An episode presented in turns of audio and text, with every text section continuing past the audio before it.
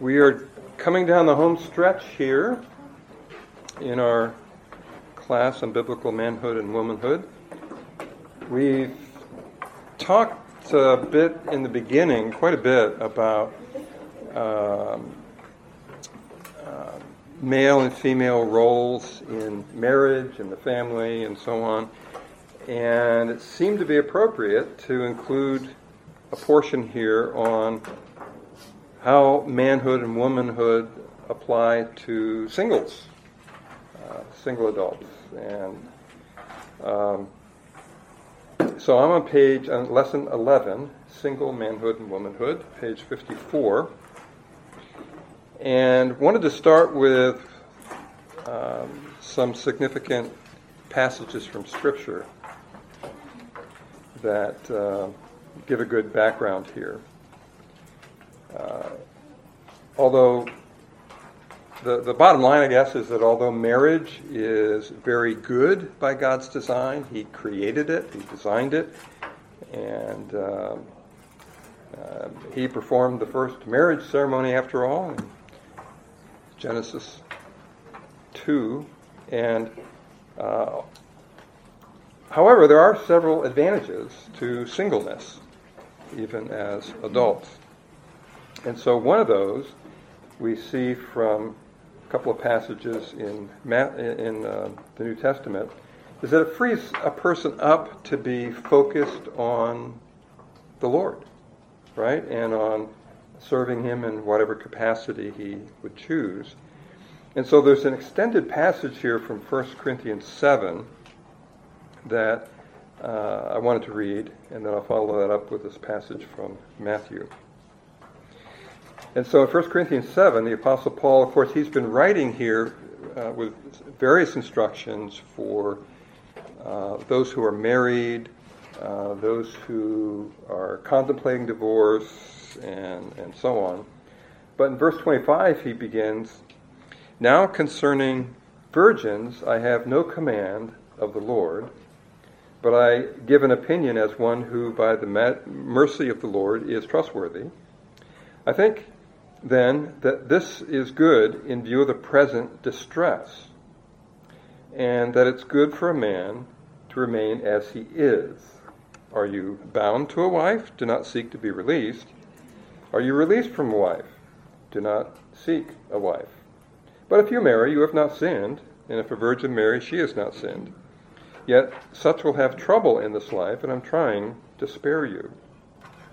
But this I say, brethren, the time has been shortened, so that from now on, those who have wives should be as though they have none, and those who weep as though they did not weep, and those who rejoice as those who did not rejoice, and those who um, buy as though they did not possess, those who use the world as though they did not make full use of it. For the form of this world is passing away. But I want you to be free from concern. One who is unmarried is concerned about the things of the Lord, that he may please the Lord. But one who is married is concerned about the things of the world, how he may please his wife, and his interests are divided. The woman who is unmarried and the virgin is concerned about the things of the Lord, that she may be holy in, uh, both in body and spirit. The one who is married is concerned about the things of the world, how she may please her husband. This I say for your own benefit, not to put a restraint upon you, but to promote what is appropriate and to secure undistracted devotion to the Lord. But if any man thinks he is acting unbecomingly toward his virgin daughter, if she is past her youth, and if it must be so, let him do what he wishes, he does not sin. Let her marry. But he who stands firm in his heart, being under no constraint, but has authority over his own will, and has decided this in his heart to keep his own virgin daughter, he will do well. So, then both he who gives his own virgin daughter in marriage does well, and he who does not give her in marriage will do better. Um, and let me go ahead and read also here from Matthew 19, where Jesus said, I say to you, whoever divorces his wife except for immorality and marries another woman commits adultery. The disciple said to him, Well, if the relationship of a man with a wife is like this, it's better not to marry. But he said to them, Not all men can accept this statement, but only those to whom it has been given. For there are eunuchs who are born that way from their mother's womb. There are eunuchs who are made eunuchs by men. And there are also eunuchs who made themselves eunuchs for the sake of the kingdom of heaven. He was able to accept this, let him accept it. So, um, Paul in 1 Corinthians 7 is addressing a, uh, a series of, of circumstances related to uh, marriage or divorce, singleness, and so on. And here, when he's speaking particularly about and to singles, he makes it clear that he sees the, the, the, current moment in time when he was writing as being a moment of, what's he call it, distress, the present distress, and um, uh, that what distress is he talking about? Well, it's going to be this increasing um, persecution. persecution. against um, uh, Christians, and um, they're living in a very pagan context in Corinth, and um, he was seeing in his own life the advantages of being uh, much more flexible to be ser- serving the Lord and, and so on. And so he was commending that for singles to consider that um, they would be able to do, as he says, sort of following his example of not being um, uh, married during this distressful time that uh, was apparently already beginning, but was certainly going to get worse. Um, so he, he's highlighting that there's an advantage to singleness. Whether whether one would always be single uh, is a separate question, but he, he does raise a good point that those who are uh, unmarried, particularly young adults who are not yet married, uh, they have a lot of flexibility to focus on uh, serving God in ways that will be somewhat more limited if they're married, they have children, they've got responsibilities there. Um, and so that that basic principle is still good. Uh, that's still a, a um, wise look at that period of life, uh, as opposed to what might be a sort of a natural tendency is to be longing for marriage and uh, kind of frustrating that it seems like it's taking forever, um, rather than be focused with those anxieties. What his counsel here is to focus on the Lord, and um, it, it, doesn't mean that you're going to always be single, uh, but during this period of time, there are great advantages. Take advantage of those opportunities. That's basically what he's saying. Um, Paul was a Pharisee. He had been married a long time. Probably, um, we don't know much about that background, do we? Yeah. Um, so that's, we, we know a bit more about some others, but very little really on anybody. We know that Peter had a mother in law, so he was married even before Christ. Um, and. Yeah, I, I, I don't I don't know if that was um, always the case or if there were exceptions, and, and, certainly we don't have any data on his background, right? Yeah. But he was operating from his current position, regardless of whatever his former position was. And that is, um, he was unmarried and very flexible. There's no way he could have um, had the ministry he did if he were married. Um, it would have not that he wouldn't have any ministry, but it would be a whole lot different from his flexibility and, and so on. And so the general principle from his advice here and his experience is make use of that time of singlehood uh, um, to the max. Make use of it. And don't, don't squander those opportunities, is what he's saying. Um, now in Matthew 19, it refers here to eunuchs. Now, what was a eunuch? A eunuch was someone, um, and he says here, um, there are eunuchs who are born that way from their mother's womb. Means they were, uh, I guess it's kind of rare, they were unable to reproduce uh, from birth, some kind of genetic defect. And there are eunuchs who were made that way by men. Typically, those were, we, well, we hear about the Ethiopian eunuch, right, in Acts. Uh, a eunuch in um, a, um, let's say, a, a, a royal court um, would look after the harem, typically. And the king didn't want somebody overseeing the harem who would be competing with the king for those women. And so he would make him, uh, I guess, castrated or whatever, so that they wouldn't be able to reproduce, and therefore um, um, it, it made them a safer um, servant in that role. Now, that doesn't justify having a harem, but this was the practice in many, in many places. Um, and so there are some eunuchs who are made that way by men, and there are also eunuchs who made themselves eunuchs for the kingdom of heaven. Now, I'm not positive, but I think what that means is they have taken a vow of celibacy for the kingdom of heaven. It's not a physical thing in their case, it's a voluntary choice that they make for the sake of the kingdom of heaven.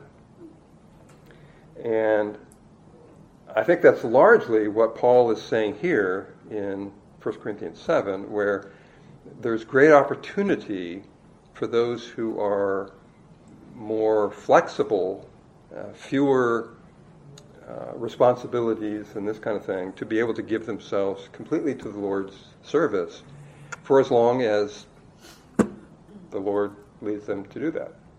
That doesn't mean that they wouldn't eventually enter into marriage, but um,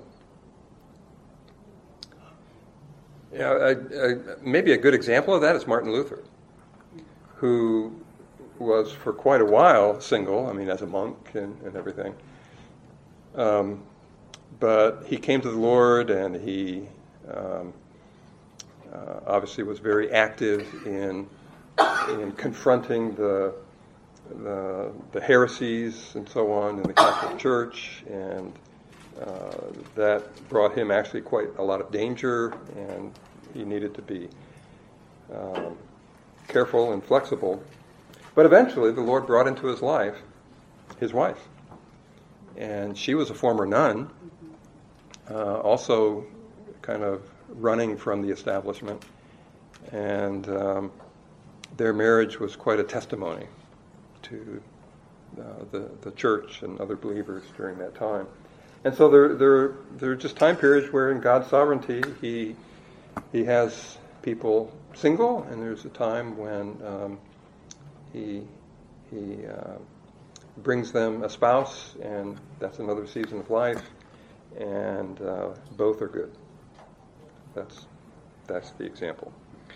Um, on the top of page 55, it kind of goes one step further in 1 Corinthians 7, where Paul says, Yet I wish that all men were even as myself, as I myself am, that is, single. However, each man has his own gift from God, one in this manner and one in another in that. So, what is the gift he's referring to here? Well, uh, marriage is a gift from God. It's His design. He designs us for that. But some people have been given the gift of singleness for uh, either an extended period of time or maybe um, for their entire lives. Um, and they're just so focused on uh, serving the Lord that they're very content in that. They, they see the advantages of that. And he, he just has taken away from them, if they ever had, that sort of longing for marriage. They've, they're just sold out to the Lord, and, and God gifts some people with that ability. And that can be a good thing. But that's not necessarily everybody's uh, trajectory. Uh, not everybody is um, gifted in that way. Okay. So, there are also passages we'll look at here, and largely from 1 Corinthians 7, that speak to when it's better to marry than to remain single. So there's some uh, advantages of singleness, but sometimes it's better to marry than to remain single. And it comes up a couple times here in 1 Corinthians 7 where if someone lacks self control. So in verses 1 through 2, he begins this whole section by saying, Now concerning the things about which you wrote, so, and he did this often, he would address things that they would have raised with him in previous letters and so on, correspondence. And so he wants to deal with those, including this one. He says, It is good for a man not to touch a woman, but because of immoralities, each man is to have his own wife, and each woman is to have her own husband. And then a little bit later in verses 8 and 9, he says, But I say to the unmarried and to widows, that it is good for them if they remain even as I.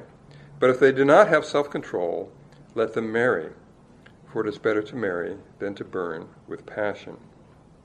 So, a, a lack of self control here can show up in all sorts of um, uh, thought patterns, behaviors um, that actually can undermine a person's walk with the Lord, undermine their, their ability to minister for Him. And um, uh, marriage is good, and so um, uh, in, in those cases, it's a good thing to avoid all those temptations and, and uh, bad patterns of, of behavior. Now, uh, to make this a little more complicated, um, when he says here in verse 8, But I say to the unmarried and to widows that it is good for them if they remain even as I, the question comes up what, is, what does he mean by the unmarried? Well, as we read um, 1 Corinthians 7, Paul's speaking to several different kinds of people. He talks about the married, right? Here he talks about uh, the unmarried and widows, and so when he speaks of unmarried, he's thinking of them as different from widows, right? In verse 8. Um, but if you go down to Look back on page 54 in the middle of that text. You see verse 34 from the same chapter? Um, the, and it's, in fact, I've got it in bold. The woman who is unmarried and the virgin is concerned about the things of the Lord. So here, in, in verse 8, he said there's a distinction between the unmarried and widows. And here in verse 34, there's a distinction between the unmarried and the virgin, that is, the never married. So who would the unmarried be? Divorced. Yeah. I don't know that they, they even, yeah, they, they probably had a word. I mean, he's speaking of divorce in this context, but he's not using um, the noun form for those who are divorced. It's everybody who is not a widow, is not married, and is not never married. That just leaves the divorce, right? So if that's the case, then in verse 8, when he says, But I say to the unmarried and to widows, it is good for them if they remain even as I, he's not referring to those who have never married in that passage. And yet it's probably those who were never married who try to apply this passage the most.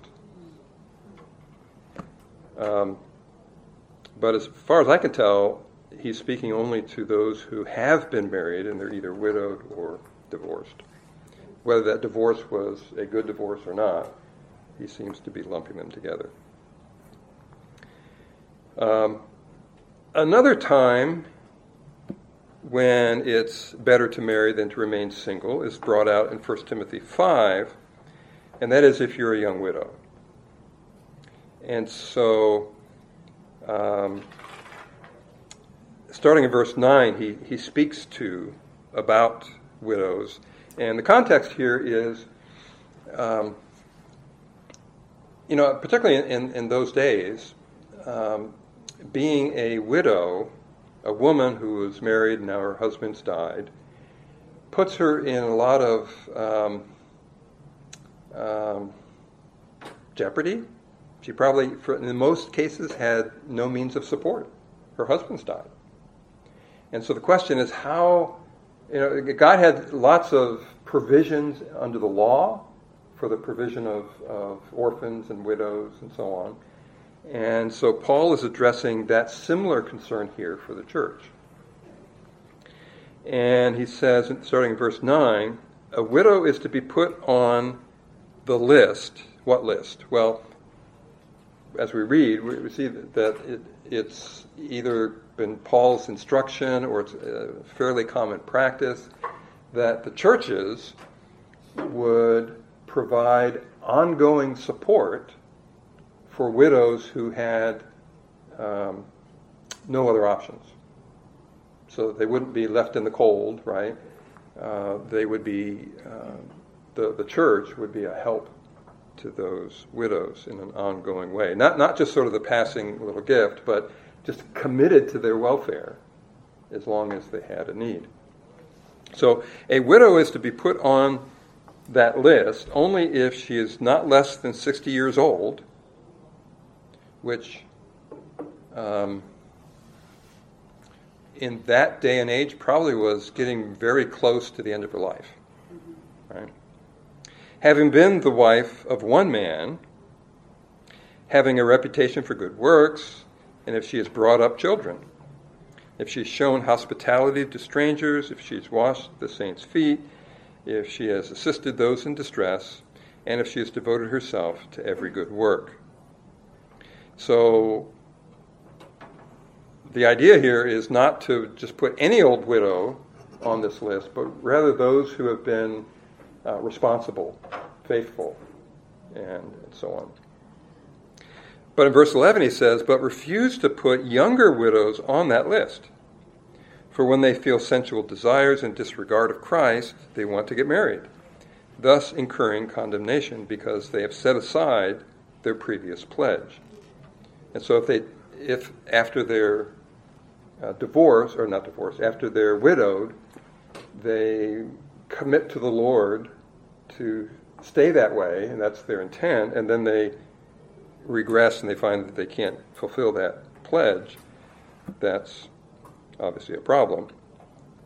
Well, at the same time, they learn, he says here, to be idle as they go around from house to house, not li- merely being idle, but also gossips and busybodies, talking about things not proper to mention.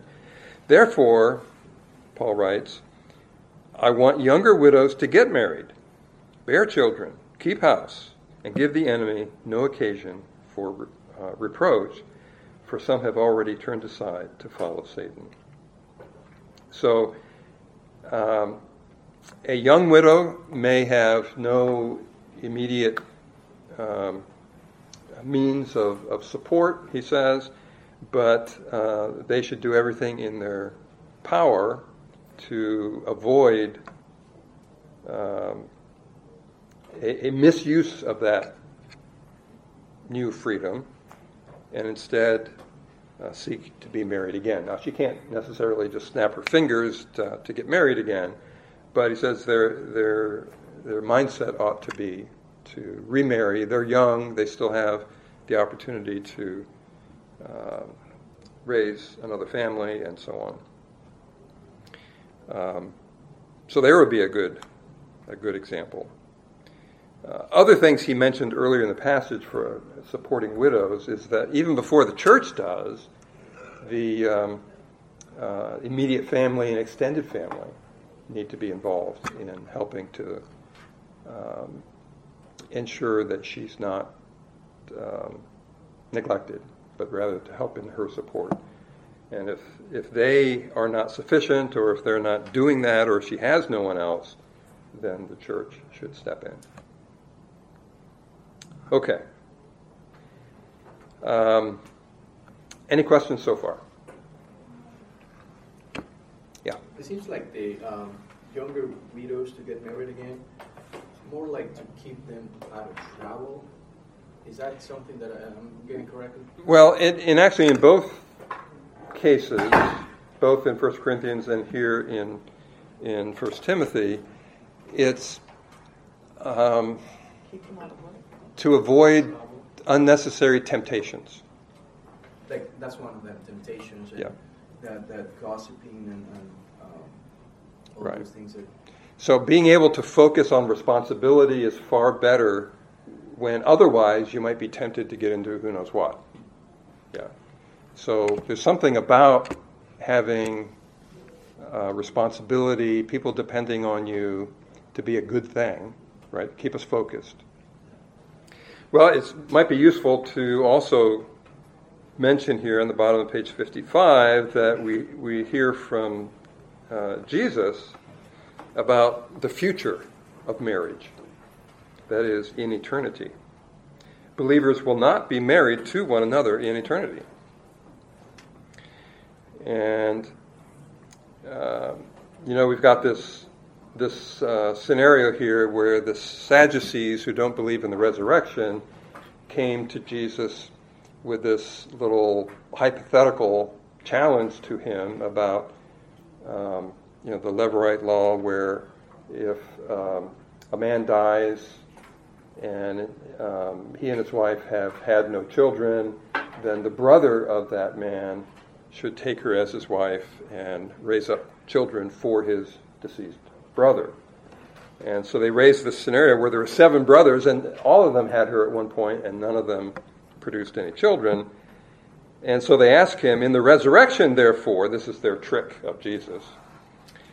Uh, in the resurrection, therefore, whose wife will, uh, of the seven, will she be? For they all had married her. And they thought, oh, we've got it now, right? But Jesus said, You're mistaken, not understanding the scriptures nor the power of God. For in the resurrection, they neither marry nor are given in marriage, but are like angels in heaven. It doesn't say they become angels. What does it say? They're like angels in what respect?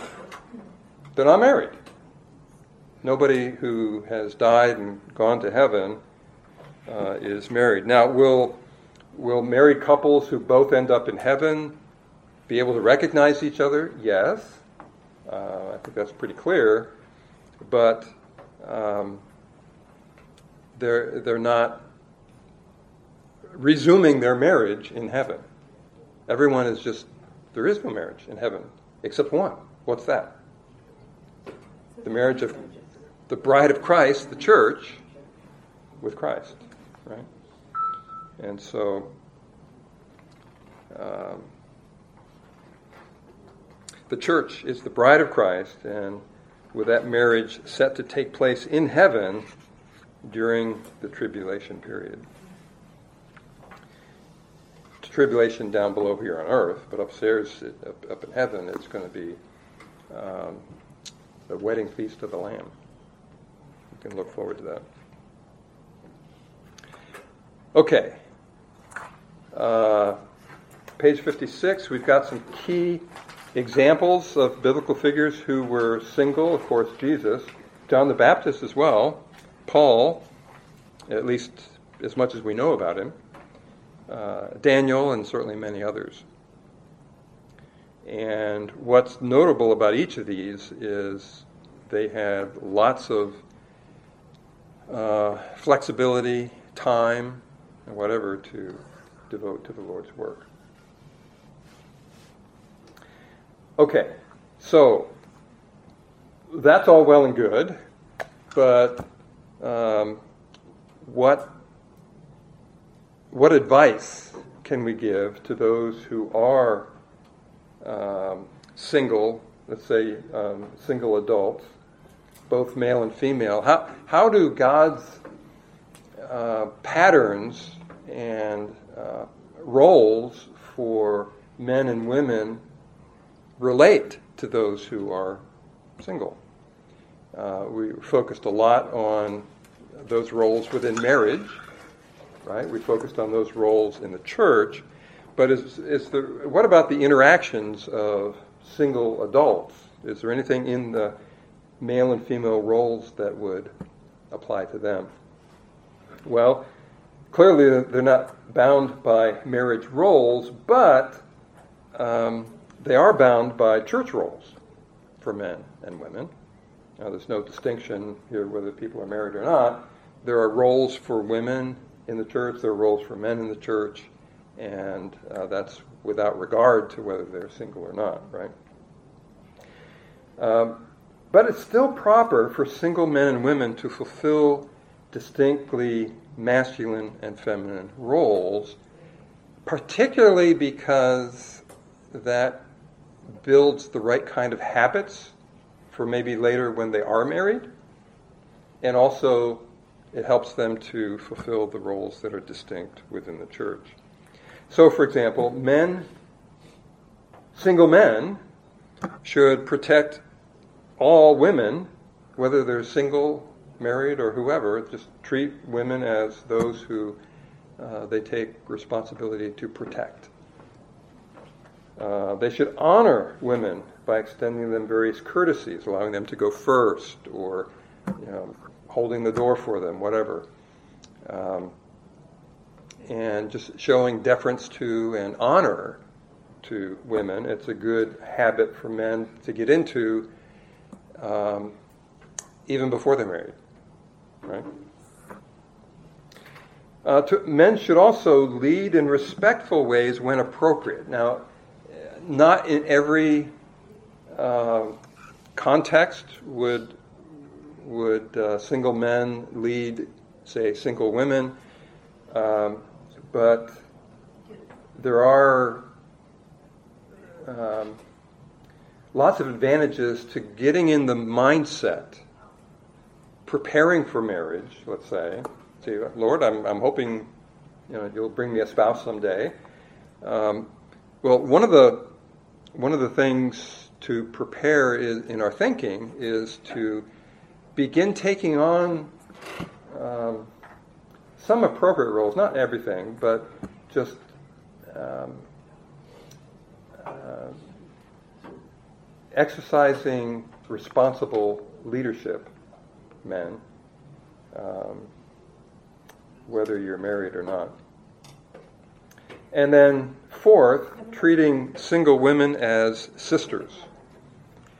Um, you know, when you're young, the way you treat your sister is probably not a good pattern for how uh, for how you should treat them. But as sisters in the Lord, yes, treat them as as um, well, and, and that's why you would want to protect them and to serve them and to be a good um, a lead for them. But women, single women, likewise, should gracefully accept the protection, leadership, and courtesies provided for them by men, including single women. Um, one of the easiest ways to undermine a, a single young man's attempt to move into adult responsibility and and and having a healthy uh, respect for women is for women to reject that. Um, so gracefully accept that. I can open my own door.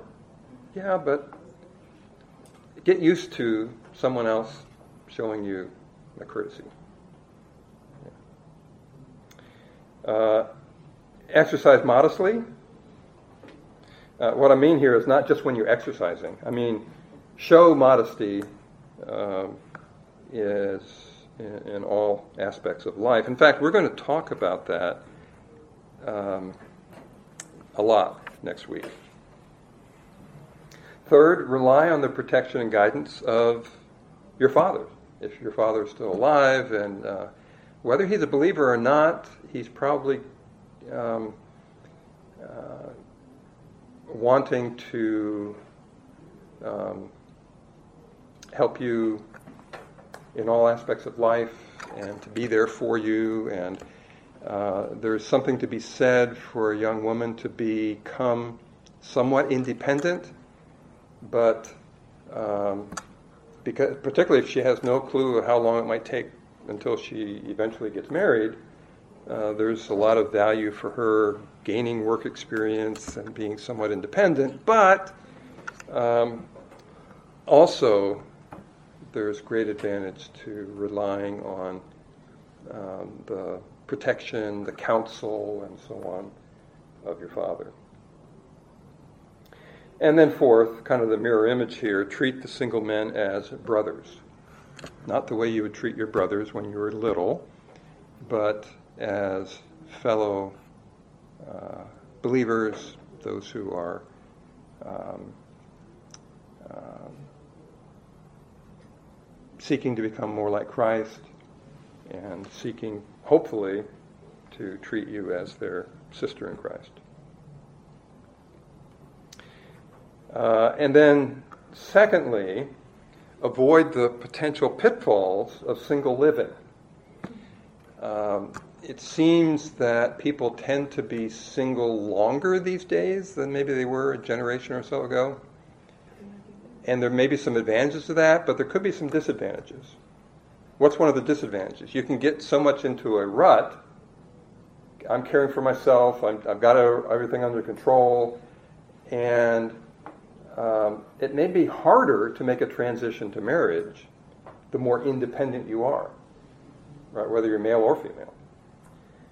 Uh, I happen to know, with some experience, that single men, left to their own devices, if they're on their own, completely separate, and they're, you know, they've got a job and they're uh, on their own, they tend to um, overlook a lot of the um, things in terms of their own lifestyle that are probably not good. For example, what do you mean? If well, no, I don't know if I if I cited that the right way. It's very easy for young men who are very independent, and they've got like like even from the time they were teens, they think they're invincible, right? Um, but it's very easy for these young men to become very um, sloppy, brutish. Um, you'd faint if you go into their apartment and see how much of a wreck it is, right? Um, there's a lot to their their lifestyle that is very single malish that might not be very good practice for eventual marriage. It's going to be a culture shock, right? I know someone like that. Yeah, there are a lot of people like that. From him saying he was at the movies. Yeah. Instead of pulling in the church, he's at the movies. Um, so that can re- express itself in all sorts of different ways, but um, I, I can tell you with some authority that it makes a lot of difference to have a woman's touch in your life, right? Um, and without that, men will tend to be sort of like your your soldier mindset, your um, uh, hermit, maybe I don't know, and survivor, basically. Survivor, maybe, but uh, just not paying any attention at all to a lot of things that that matter, Right. even in terms of their own hygiene Sometimes. I was just gonna say that, the hygiene. Yeah. So it can be all sorts of different things, but um, this would be a time for them to not drift off into that kind of lifestyle. Uh, I'm pretty sure that. Um, well, here's a case where maybe it wouldn't be a bad thing for them to take the advice of their mother. You know, they need a woman's touch to ensure that they don't become just a, a, a brute, then um, uh, don't disregard the advice of your mother. Um, but by the same token, um, well, maybe I should say that that usually, particularly if it's a believer, he gets married, and there's a big transformation that takes place. You know, the way he would keep house versus the way that she would keep house, like night and day difference. Um, but it's not just keeping the house; it's sort of standards of lifestyle and, and this kind of thing that are. Um, potentially going to be a, a, new way of life for him that is a good thing. And um, uh, what what um, when a young man gets married, he um,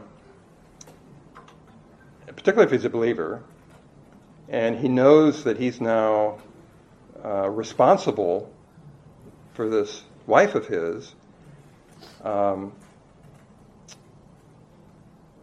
it's usually a very sanctifying thing for him to uh, not do things that he would have otherwise done as a single because he knows he's responsible for her and he's making decisions that he wouldn't have made quite the same way beforehand.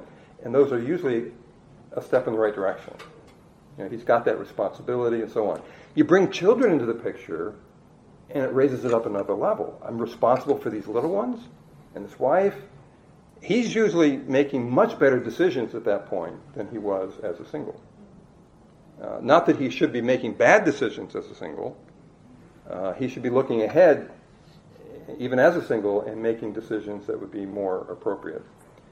But um, it's a good thing that a, a wife and even children um, help this young man to uh, step up to the plate, as it were, right, and to fulfill his his duties, to be responsible, to be thinking not just of himself but thinking of others. It's all in the right direction.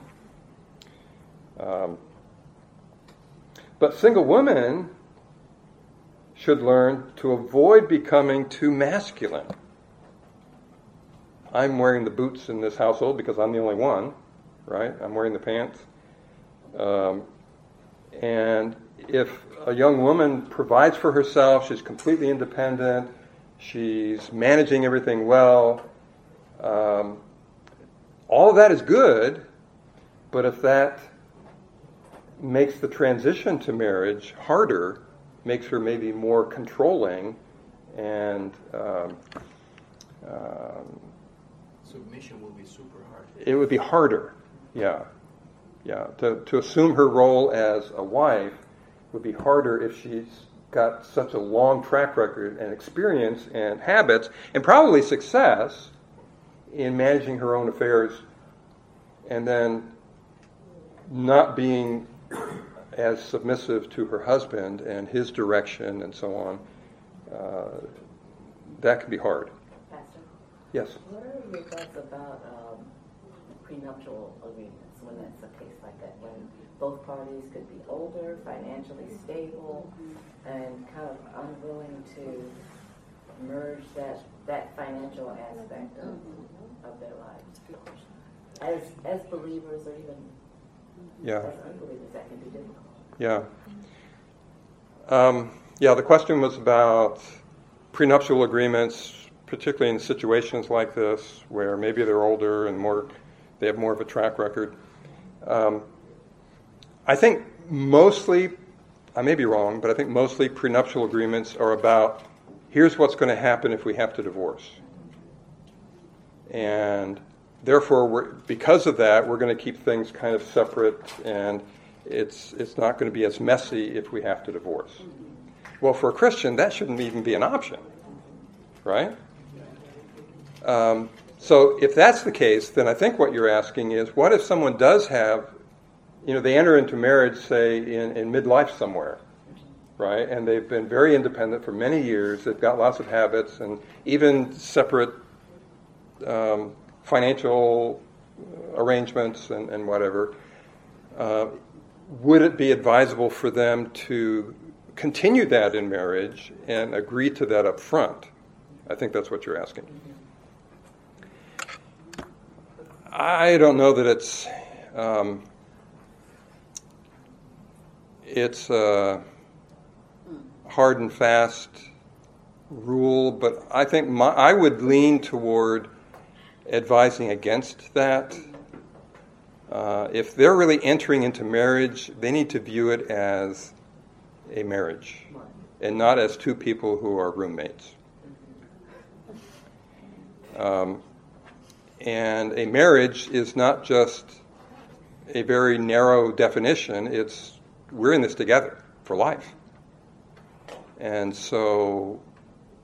Um, But I think it's valid because what she's saying, this, these aren't spring chickens. You know, they've been through many years and who knows previous marriages. So it's it's that looming what if, even though you don't want that. No one goes to the altar wanting to fail. You, I, I get your point. It's Yeah, very but I think, I think it's the same for the other side too. Right. So, you know, entering into a marriage knowing i- if you have this predefined thing and, you know, looming in the back of your mind, right, then you can always kind of point to, I mean, I just think of like assets in general, right? Right. So if you have your own home, male, Yes. female, right? And then you decide to come together, but you still, one party still holds on to that home. Well, what's the purpose for that? You know, and that could be kind of a thing that Satan uses, mm-hmm.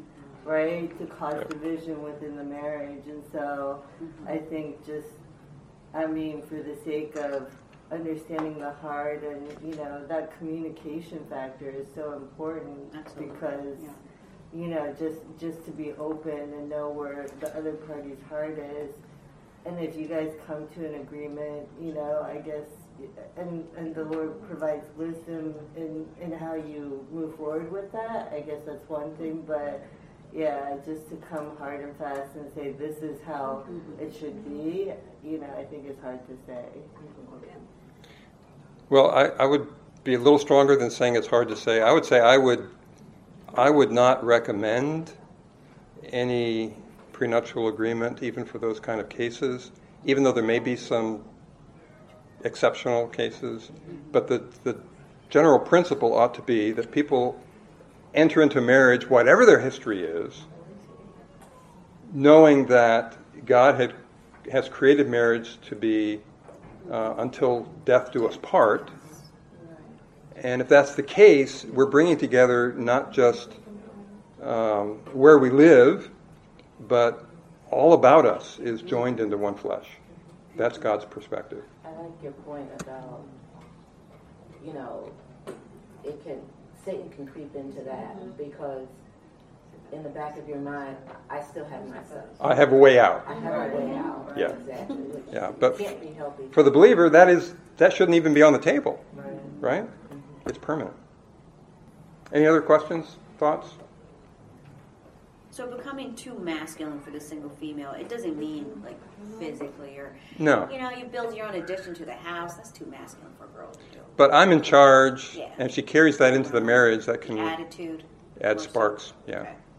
yeah, yeah. So question about the prenuptial agreement. Um, so I know in, in situations such as abandonment, um, you know, a married couple gets together, they have children, and depending on the state that you're married in, when it comes to um, custody of children, for example, um, visitation rights, parental rights, those things, they vary from state to state.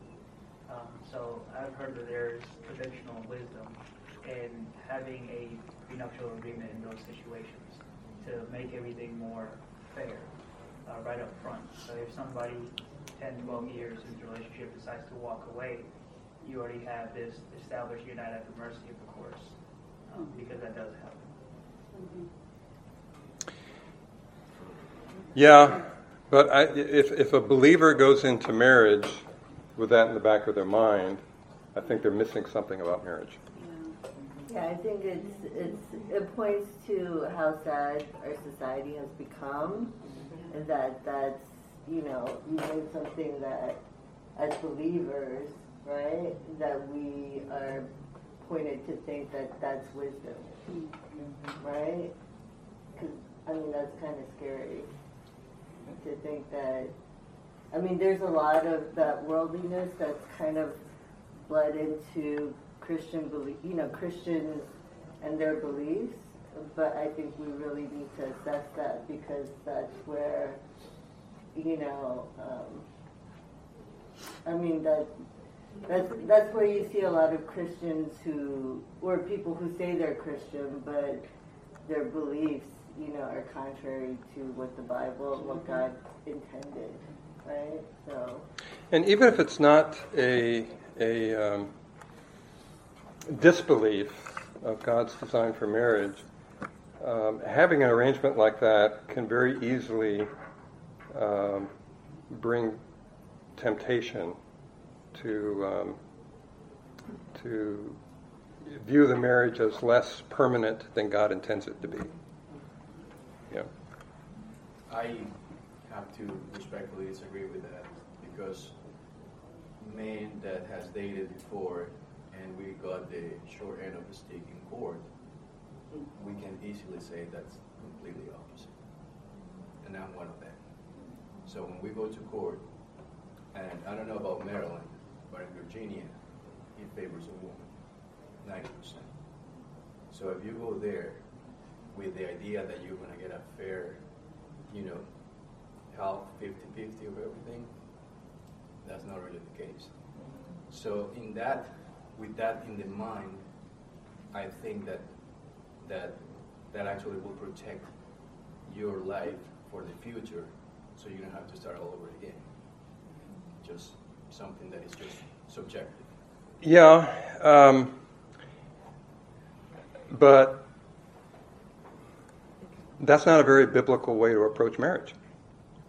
You know, if, if we are if we are Christians, we're devoted to the Lord, and we see His design for marriage, it's permanent, then that doesn't even show up, right? Now, people who become Christians after they uh, entered marriage and the marriage didn't go well, but they became Christians later, um, that's sort of in the category of, of these widows who the church is caring for. There are, there are provisions for people who um, are suffering, um, but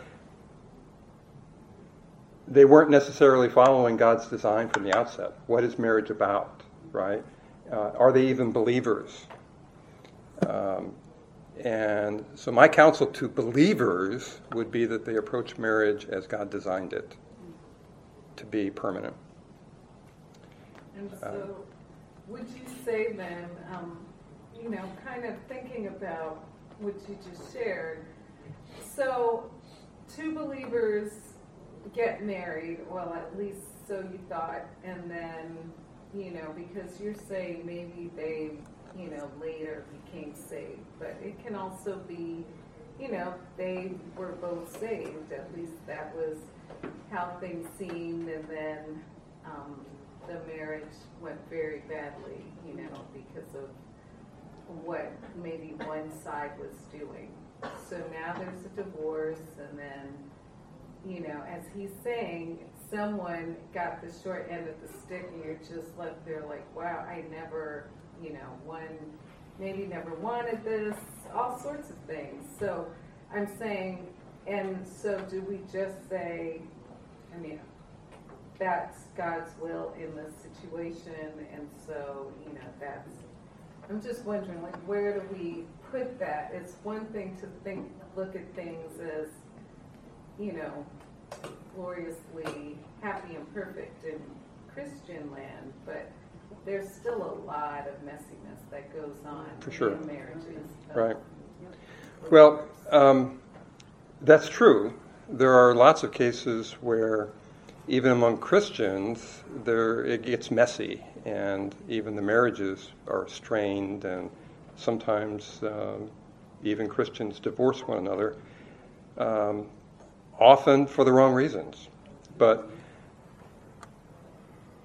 God's perspective on that is that if they're uh, if they're both believers, then they will uh, seek the help that's necessary to Yeah. maintain the marriage. And uh, that can be a, um, uh, a simple process, or it could be a very, and typically would be a very uh, prolonged process because, um, like you say, things get messy. But we don't just walk away from messiness, we, we deal with them head on. And um, uh, in Christ, there is forgiveness, there is hope. Um, and to have an agreement before marriage that, well, if it doesn't work out, we've got a parachute, you know, um, that's just not consistent with God's design for marriage. Um, so, um, there are lots of things that come into our lives where we make mistakes, others make mistakes for us, um, and we need to address those things head on. Well, anyway, um, I wanted to wrap up with some advice for singles who anticipate marriage someday. Um, rather than focus on the qualities you want in a spouse, which is probably the most natural thing for people to do, focus instead on the qualities a spouse would want in you. And then pursue those. So become someone who would be a responsible husband, become someone who would be a responsible wife, and let God do the rest, essentially. Pray that God would develop you and a future spouse He has for you into the image of Christ. Um, so, if that's our focus, then I think very often you'll be quite surprised with what the Lord does.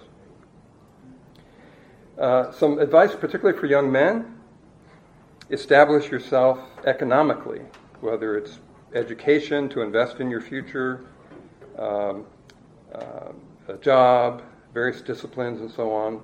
Uh, establish yourself before seeking a wife because she's going to depend on your ability to support her. Don't pursue a career that would make it difficult to support a family or would undermine your ability to be an effective husband or father. Um, and some advice for young women don't pursue a career that would impinge on your ability to give 100% to your role someday as a wife and mother. Uh, in fact, prepare yourself for those roles. Uh, college training can be good for young women.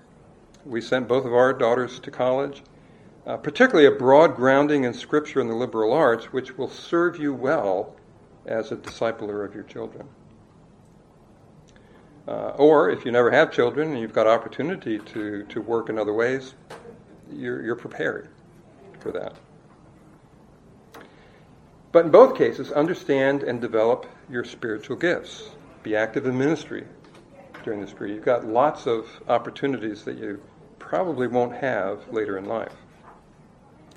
Keep yourself pure from sexual sin, even in your thoughts. We're commanded to flee immorality, right? And avoid situations that are likely to present temptations.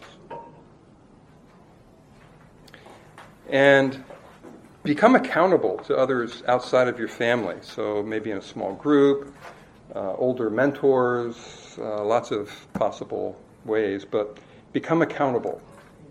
And that will help you to, to grow and be prepared for uh, marriage eventually if that's your desire. Okay. Any questions there?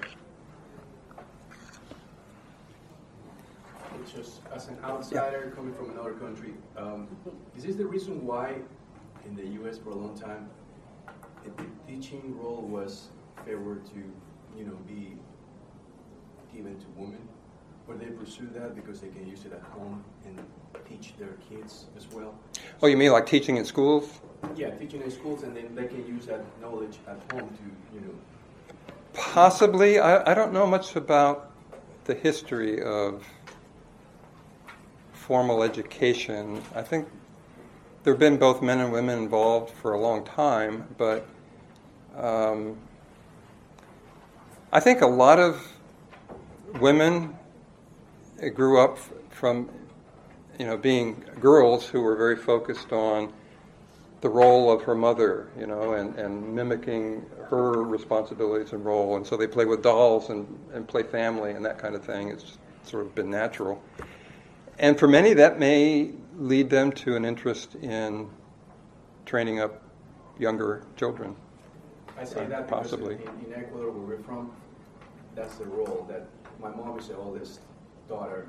She was given the, the, the role. You're going to be the teacher because you will be helping in the house for this. Mm-hmm. And my grandma was a teacher as well. Mm-hmm. So when we have the the next generation, they were like, okay, well, you will be the teacher again because you're a girl.